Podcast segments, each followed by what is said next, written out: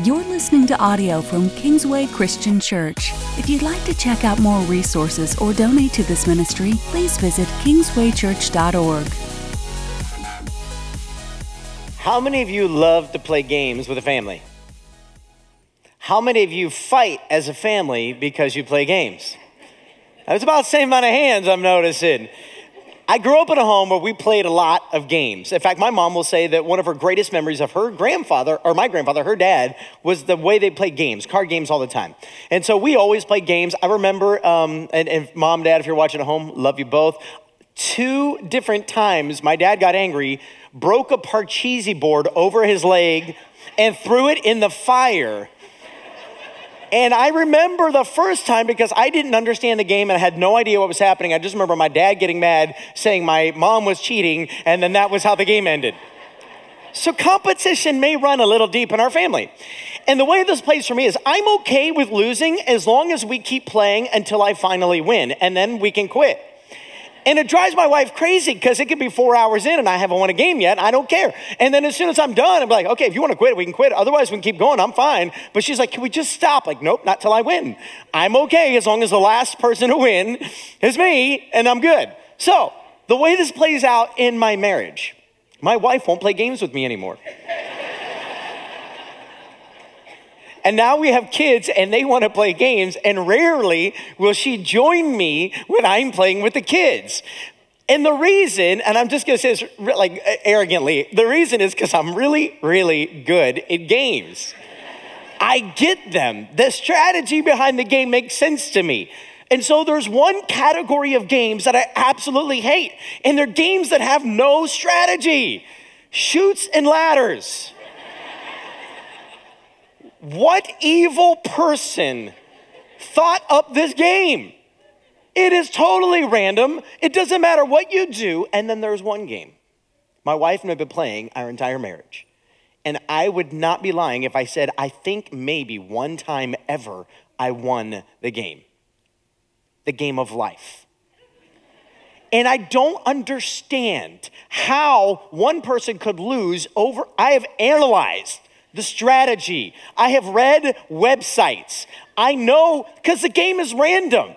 You just spin a wheel, you gotta go wherever it tells you to go. But there are certain little things you could do, like buying stocks. You can make sure you get a high paying job. You can make sure, you've seen this, right? Here's some of the houses. Like, here's what the houses look like. Like, there's actually a website article that went and took, like, if you were to buy this house, here's what it would actually cost you if you were to buy it. And they tried to find a house that looked just like it. It doesn't matter. My strategy when I play the game of life is to buy the cheapest house you can find. I don't care what it looks like. I want to win because everybody knows how to win in the game of life, right? What do you have to have at the end? Money. The most tiles, the most money you can at the end of the day. That's all. In fact, here's a website. Literally says, literally says, the object of the game of life is this travel the path of life, making decisions, building a family, earning money and paying some out to, buying homes and collecting life tiles.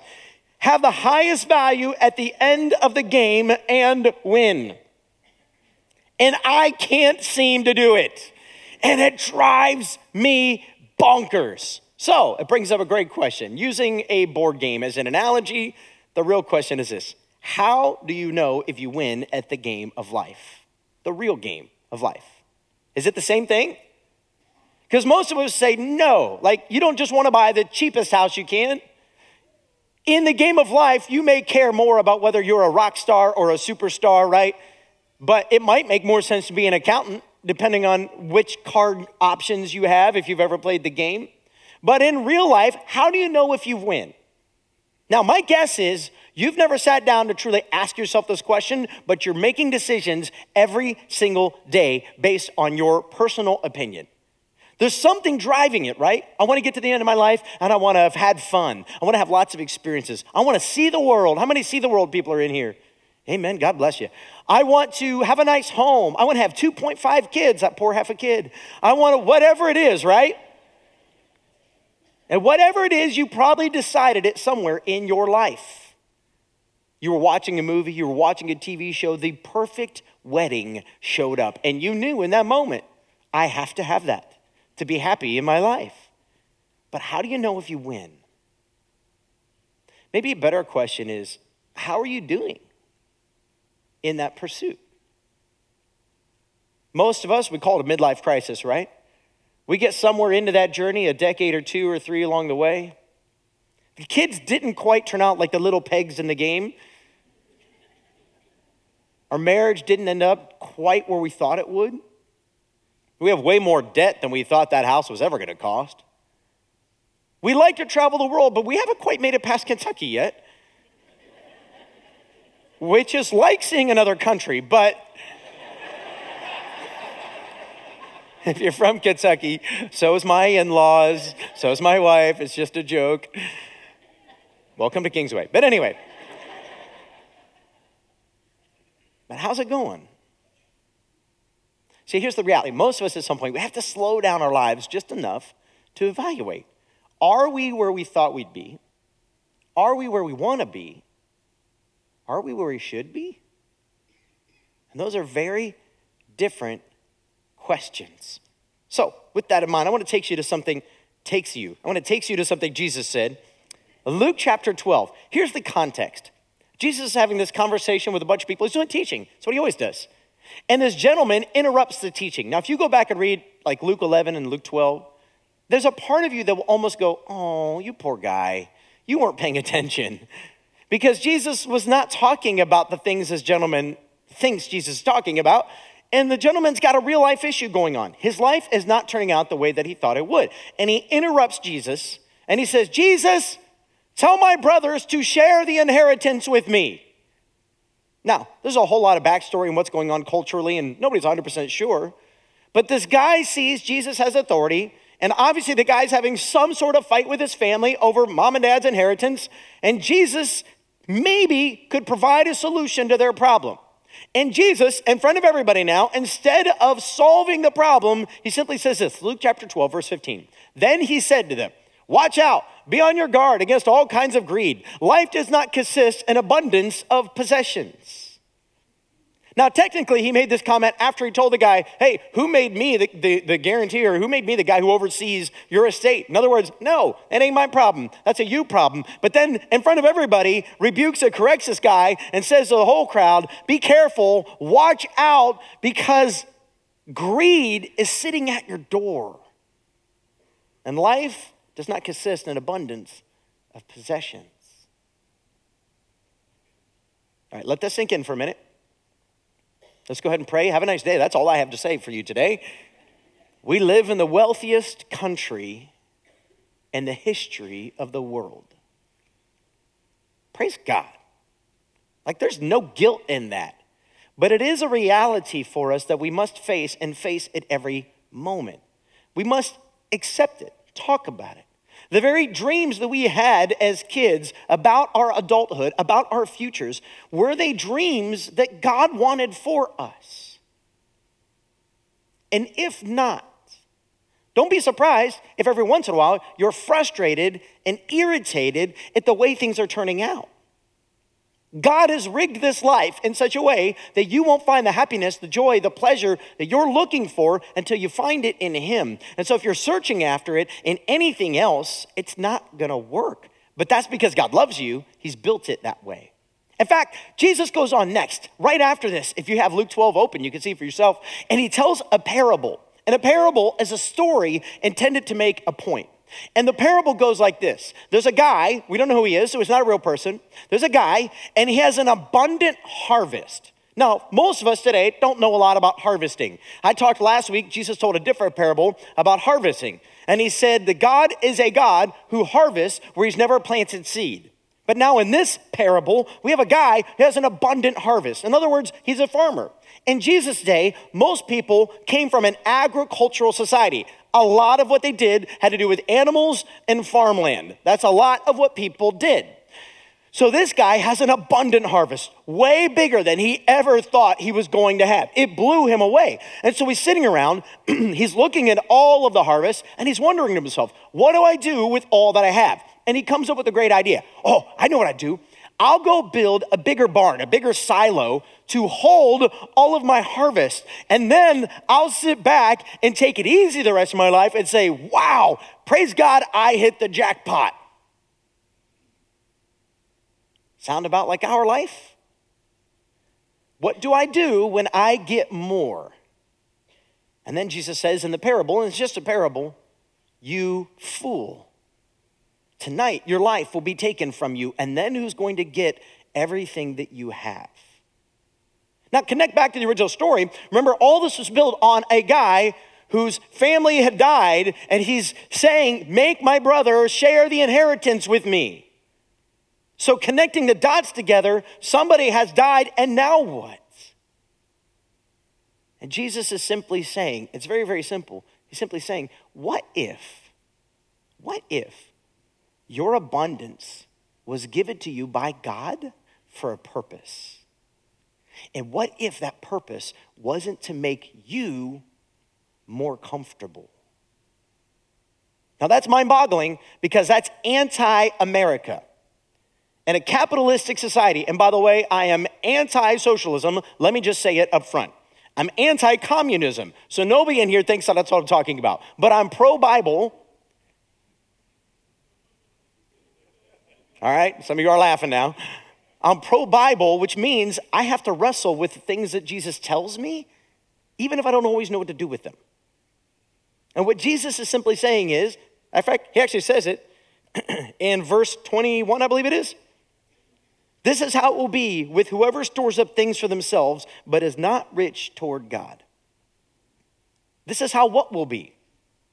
Well, you'll be storing up things for yourself, and suddenly, one day, your life will be taken from you and everything you have will be divided up. Even if you plan really, really well, everything you have will be divided up. Why? Because it all stays behind. What Jesus is trying to get to is maybe, just maybe, and just want you to prayerfully consider this, right? Maybe, just maybe, everything you have is from God for a purpose. That God intended to bless you for a reason.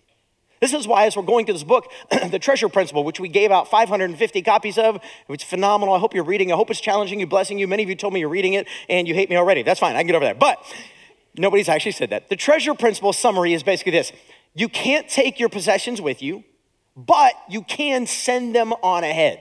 In other words, one day you're going to be in heaven, you're going to be in a new eternal kingdom, and while you can't send your literal couch, you can't send your literal car, you can't send your literal house ahead of you, what you can do is take the stuff that God has given you and send it ahead of you by investing in the things that God cares about here.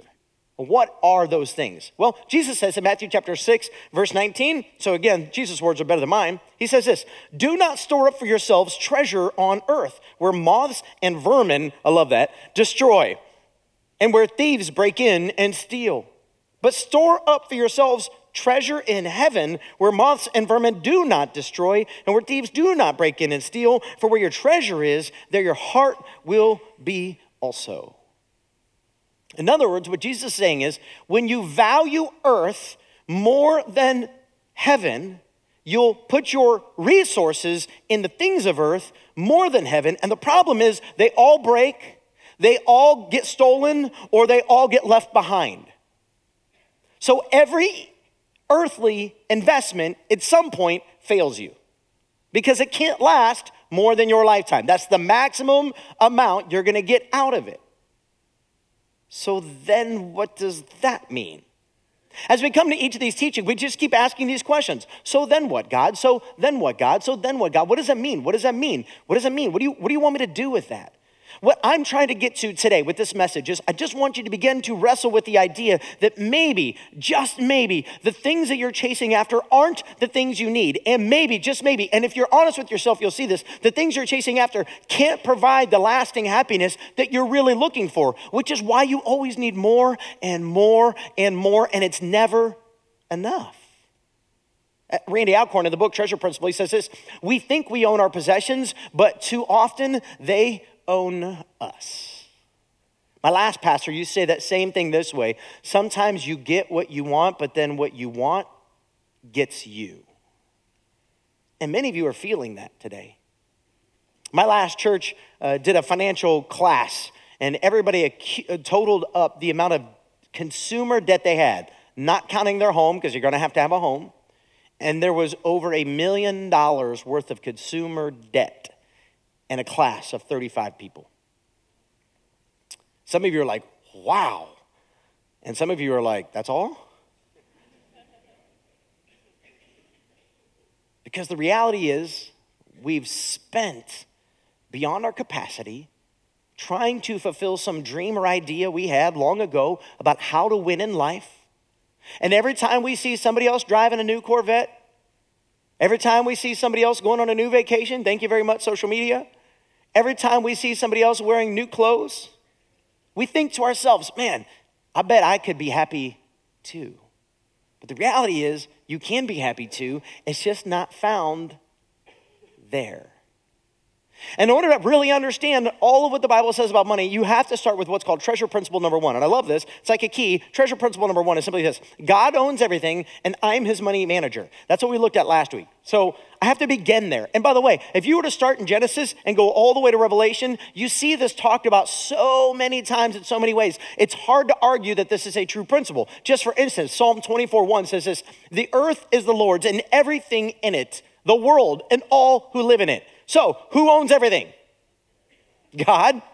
And by the way, it's not just the earth. The, there are plenty of passages I'm not showing you that say the universe. Actually, sometimes the word is the word cosmos. The whole idea that all created matter is God's. He made it, He owns it. So all of it belongs to Him. So ultimately, if it all belongs to Him and He's given you some, then who's managing it? Me. So, track all of this back now. Go back all the way to that story in Luke chapter 12. What's going on here? Jesus is trying to help us understand that when we have abundance, it wasn't given to us so that we could have more. It was given to us so we could partner with God in what He's trying to do in the world. So, how do I partner with God in what God's trying to do in the world? In the Old Testament, now, for those of you who are new at this thing called faith, religion, Jesus, God, Let's talk. Old Testament has to do with those first set of books that point us to the Messiah, Jesus. There are 39 of them. There are 27 New Testament books, 66 total books. So if you start at Genesis and you go all the way to that old Italian prophet Malachi, he's not really Italian, just sounds Italian. Anyway, if you go all the way through, those set of books show us the Messiah. Jesus comes, we get Matthew, Mark, Luke, John, and then the rest of the books are telling us about how Jesus, we call it the New Testament, fulfilled, and the reason we call it Old Testament, fulfilled that, the reason is because it was the First Testament and the Second Testament. All of it points us to one key figure Jesus. Jesus. He's the one who created in the beginning. He's the fulfillment of all the prophecies. He's the one who points to, who saves, redeems, restores, renews, gives hope, gives life. He is the point of it all. He's the Son. He's your hope. He's the beginning and the end, the author and the perfecter of your faith. He is everything. So all of life, all of the story points back to Him. Yeah, you can clap for that. Hope you're clapping for Him. So the question is always how is my life pointing back to Him? What's fascinating, and I could spend hours and hours and hours and hours and hours. I obviously don't have time right now to do this, but I could connect all these amazing dots for you. How the Passover lamb points us to Jesus on the cross. How the feasts of the Old Testament point us to Jesus and his coming, and one day his return. I could point to you and show you the, the priests, the Levites, the kings, the prophets. I mean, these are what we call symbols uh, that point over and over and over again to Jesus, to Jesus, to Jesus. And that's important because there's this Old Testament concept, and the concept is called a first fruit. Now, again, agricultural society, so you're working hard to work the land, and the land is producing. And a first fruit has to do with this concept of when the land produces, that I take the first and the best of what it produces and I give it back to God as a sacrifice, as an offering. The, the, the theme of first fruits literally means this the concept of first fruits derives from God's creation work. Because God created everything that exists, all creation belongs to Him. So, consequently, that which is first and best belongs to Him and is to be given to Him. This is what's profound about first fruits. First fruits comes along when you get the Israelites in the desert before they enter the promised land. And God tells them as they're entering the promised land, when the land produces the first harvest for you, I want you to give the first of it back to me. Now, what's profound about that is when the Israelites entered the land, who did the planting the first time around? Did the Israelites? No. And that's part of the point. When God led them out of captivity, out of slavery, through the desert, into the promised land, the work was done. They literally just showed up and reaped the benefits of what God had already prepared for them. So that first first fruits, if you will, became a principle upon which every future first fruits was gathered, collected, and taught. So every future first fruits was a remembrance that even though last year I did plant seed and the, when the and the last part of the planting season, even though I did that, the harvest is still a blessing that came from the Lord because before we ever got here, God was taking care of it for us. Now imagine this there's a gap between planting and harvest, usually a few months, depending on what it is. It could be even longer or shorter, but it's usually a few months. Now, I want you to imagine the pain of the moment. A, a, season in history when there weren't refrigeration and there weren't the kind of ways to store food the way that we do today. So now imagine you are literally dependent on that first harvest to feed your family. Not only dependent, but you're so looking forward. Now, things that we think of today that are not that big of a deal, but back then, figs producing the first growing on the vine. And you're watching them ripen, and you're, it's just killing you when they're not ready yet. And you're like, come on already. New, new oil olive oil, olives. Oh, so many things went into olive oil and what it was used for, for cooking and its purposes. You're watching these things grow and you're watching them produce, and you're like, come on, come on, come on. And when they're ready, and they're finally ready, there's an amount of patience that goes into it. And then God says, give me the first. So now you have to take those first and you take them to the temple and you give them to the priests and the Levites. And that was considered their portion. And you had to wait now for the second part to come. The anxiety of it all would have been maddening. You were dependent year after year after year, season after season on God showing up. What if it didn't work? What if there's a terrible rain? What if there's a drought? We'll die. We can't do this. And God says, Do it anyway. And I'll show up. And I'll show off. And you could trust me. Because at the end of the day, God is about establishing your trust in Him. That's why in Proverbs chapter 3, it says this Honor the Lord with your wealth, with the firstfruits of all your crops. Then your barns will be filled to overflowing, and your vats will brim over with new wine. The, the, the writer of the Proverbs, most likely Solomon here, He's trying to let you know when you trust God, God promises He'll come through. So, what happens if I stop trusting God? Better hope for rain. Are you seeing the connection here? What does that mean for us today? Well, let's not move on too quickly. Let's be uncomfortable for just a few more minutes. Welcome to Kingsway. Second Chronicles, chapter 31, verse 5 says this As soon as the order went out, the Israelites gave, generously gave the first fruits of their grain, new wine, olive oil, and honey, and all that the fields produced. They brought a great amount, a tithe of everything.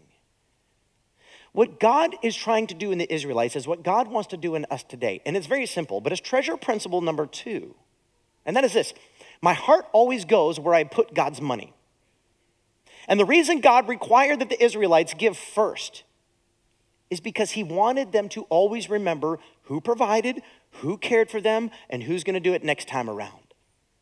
And so, year after year, they would see over and over and over again God's faithful, God's faithful, God's faithful. Some years there's abundance, some years there's just enough, but He will always provide what you need. It was a system that God created that would help to dislodge from the Israelites' heart this hanging on to, this I need, I want, I must, I can't be happy unless. It would force them to be patient. I don't know about you, but has there ever been a season in your life where you had to wait to buy something?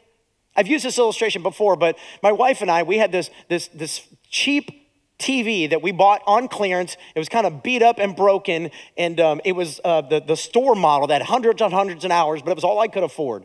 And I finally talked my wife and let me buy, uh, we were gonna buy a plasma TV. We decided to go with an LCD TV. This is like 15 years ago now. I saved for over a year so that I could pay cash. And when I went in, I was so excited. I was going in and I was using my cash as a bargaining chip. I was so excited. I went to every store I worked in. My wife's like, just buy a TV. You've already worked hard and saved the money. I did all these extra projects for people, like anything I could because I wanted this new TV. We still have the same 42 inch Sony Bravia TV today. It's not nearly as bright as I can't get rid of it. Like, if any of you know how to fix it, like, I love that TV because I worked and I waited for it it means something more to me than if I just went out and bought it on credit and paid for it later.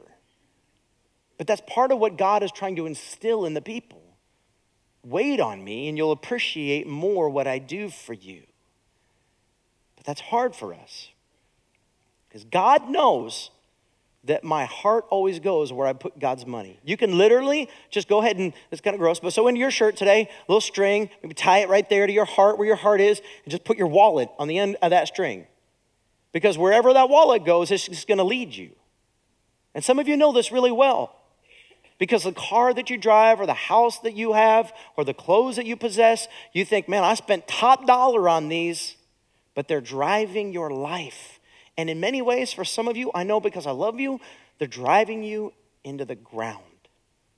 The number one cause of divorce in America, decade after decade, is money.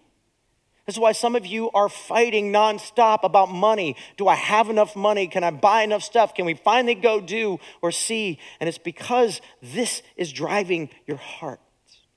Treasure principle number two says if this is true, then how do I make sure that my money that God has given me to manage goes where He wants it so that my heart goes where He is?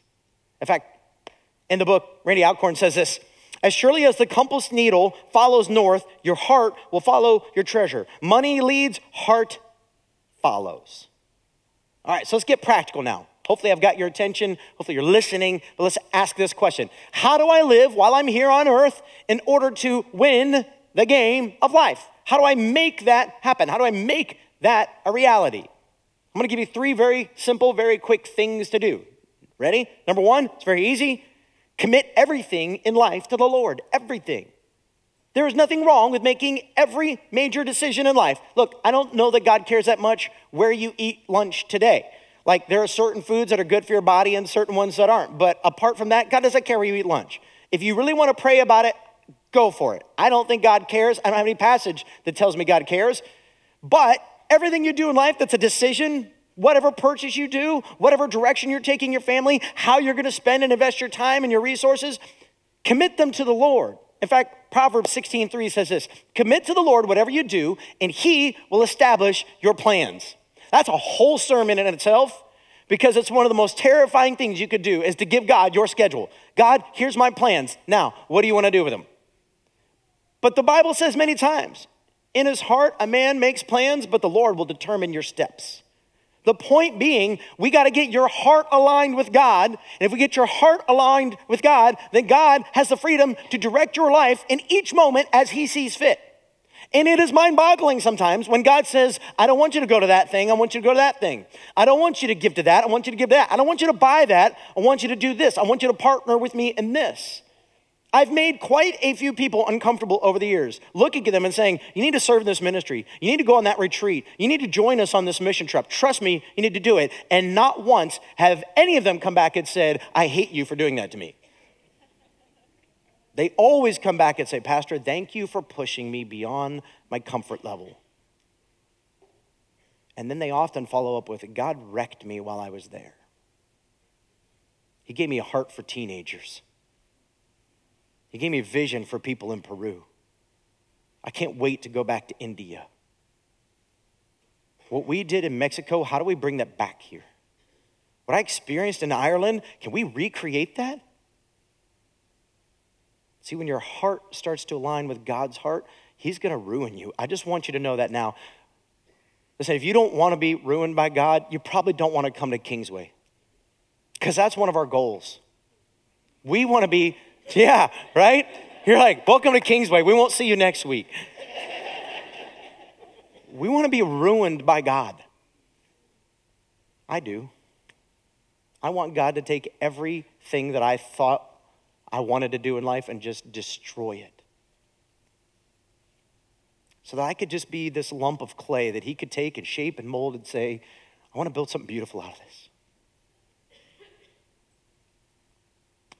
Give me 100 people like that, we'll change the world. Give me 2,000. So it's a question for all of us, always, at all times. Is God first? Principle number two I want you to live with the end in mind. Don't live with tomorrow in mind. Don't live with the next six months in mind. Don't live with the next 12 months in mind. Live with the end in mind. Meaning, one day, your life is going to come to an abrupt stop. Just like the man in Luke 12. You don't know the day or the hour. Tragically, it could be today in a car accident or a heart attack, or it could still be yet decades off. Jesus may return before the end of this message. It would make it a little shorter, praise God. But one day it's going to happen. And this isn't a threat, it's an encouragement. If you feel like your death or Jesus' return is a terrifying thing, then you do not yet have the heart of God. It is not a terrifying thing, it's a glorious thing. For all of us who are with God, partnered with Him and what He's doing in this world, we can't wait for Him to come back. We've been working hard so you'd come back. If you're ready to come back, it's our time to come see you. Praise God, the work will continue on into eternity. Jesus says it this way in uh, Matthew 16. For the Son of Man, that's his title for himself. So, for Jesus is going to come in his Father's glory with his angels, and then he will reward each person according to what they have done. A reward is different than salvation. Don't confuse the two. Somebody asked me once in this church, it was a great question. What is the benefit of reward if I already have all I need in Jesus Christ? It's a great question. But the point is, my daily life and choices actually have connectivity to my eternal life. The Bible seems to talk about and tell a story of rewards. And my faithfulness here somehow is connected to eternity. And what exactly that means, I can only tell you that nobody is 100% sure, but it's not in question as to whether it's real or not. And Jesus says, One day I'm going to come back and I'm bringing my rewards with me. So my faithfulness here somehow connects to what happens there. So I don't want to live for just tomorrow, I want to live for that day. Number three, number three. I want you to choose the stuff of heaven over the stuff of earth. I'll be really practical in a moment, but let me just give you a passage that backs this up. 1 John chapter 2 verse 15 says, "Do not love the world or anything in the world. If anyone loves the world, love for the Father is not in them." Okay, slow down and read that again. That's a hard passage to hear, but brothers and sisters, we got to hear it. If anyone loves the world, then love for the Father is not in them. For everything in the world, the lust of the flesh, the lust of the eyes, and the pride of life comes not from the Father, but from the world. The world and its desires pass away, but whoever does the will of God lives forever. Enter the sandlot. Forever. Those of you who've seen the movie know what I'm talking about.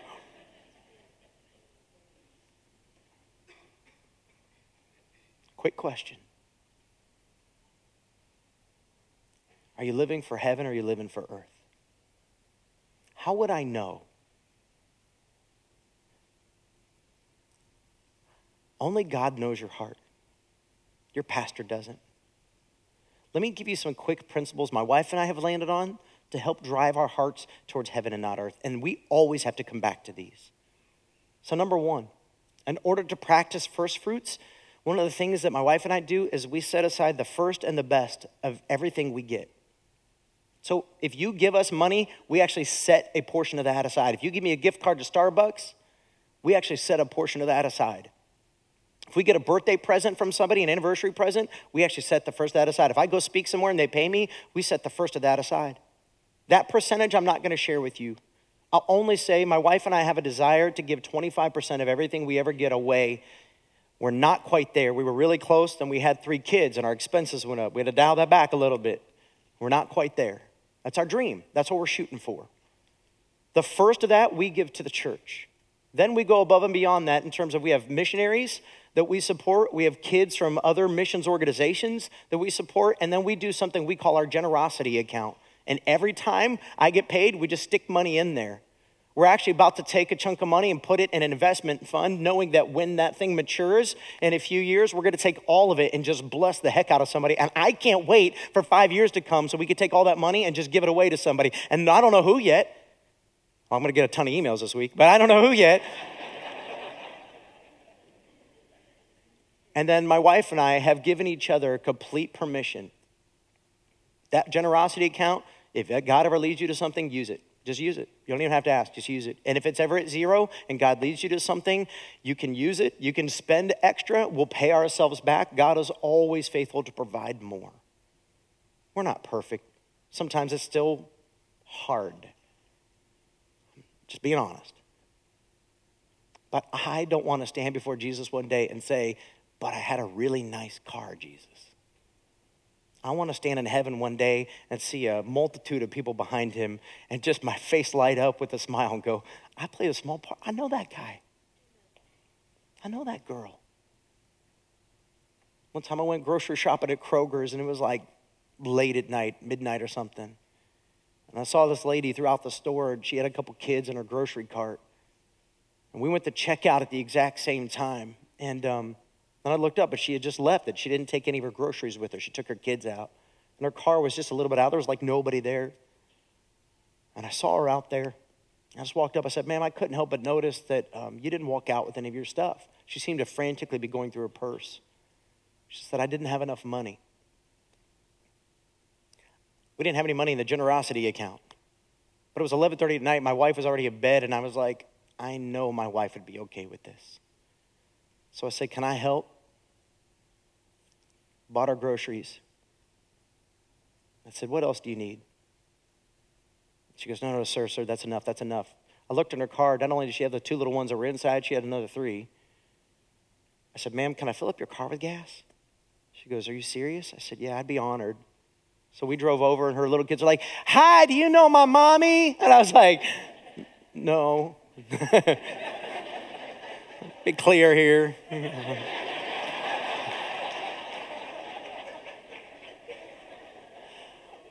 and she got out and just briefly talked. She said, Hey guys, she said, What's your name? I said, I'm Matt. She said, I just, she turned around she goes, This is my new friend Matt, kids. And um, said, Hi, how are you guys? We're talking about the tank is filling up. It was so small. The next day, I, I told my wife with a little bit of anxiety. I know my wife's heart. My wife's like, give it all away. But I, I knew she'd be okay with it. But a little anxiety, like, hey, I put that on the credit card. She's like, Matt, God has blessed us. He'll take care of it. That's what I want you to have. I want you to have this perspective that if I give God first, He's going to take care of it. And let me just be really honest as I close here. For some of you, that's really hard. And the reason it's really hard is because your home is not currently in heaven, your home is stuck on earth. Which is why treasure principle number three is this heaven and the future new earth, not this fallen earth, is my home. What I want to do right now is I want to give God the opportunity to ruin you. That's what I want. So I realize some of you are going to sneak out. This next moment is going to be so awkward and uncomfortable for you. And I only pray that you'll give us another chance to continue to speak Jesus into your life if that's you. But the rest of us, we're going to stay and be ruined for a little bit. We're just going to be in the presence of God. Look, I want to be very clear. What we have around the room right now are our communion tables. And y'all want you to come and commune with your Father. I want you to spend this time thanking Him for his goodness and his grace in your life. But listen, I'm being really honest right now, please don't miss this. If you have a greed problem, if you have a love of money problem, Jesus says you cannot serve God and money. You're gonna hate one and love the other. Only choice love God. It's your only choice. If you know in your heart today you have a love of money problem, by all means, do not leave today without crucifying that desire. Eternity weighs in the balance for you. And I love you too much to see you go. if this message makes you angry, there's a good chance you need to surrender to God right now. What I want to encourage you to do, if that's you, listen, you can always use the front of our stage and just kneel and talk to God. You can go back to your seat and kneel and talk to God. Or you could find one of our Connect team members and say, Would you pray with me? Tell me about this God who loves me. Let me pray, and then we'll just be in this moment with God. Heavenly Father, ruin us. Ruin us for you. Strip away everything, everything in this life, God, that is coming between us. Because life doesn't get better with more of anything of earth, life only gets better with more of you. So, God, I pray right now for my brothers and sisters who are in this room and their heart is hardened and they're feeling even angry or frustrated, or maybe they're feeling called and drawn and they don't know how or, or to let go. God, give them such a profound vision of your beauty, your goodness, your glory, that all the stuff of earth just passes away anyway. Who cares? Strip them of those things, Father. And God, I pray right now, move in this place such a profound way that it's obvious you and you alone did it. God, as we bring to you our offerings, receive them now. They're just our first fruits. They're small, but they're yours. And we ask all this in Jesus' name. All God's people say.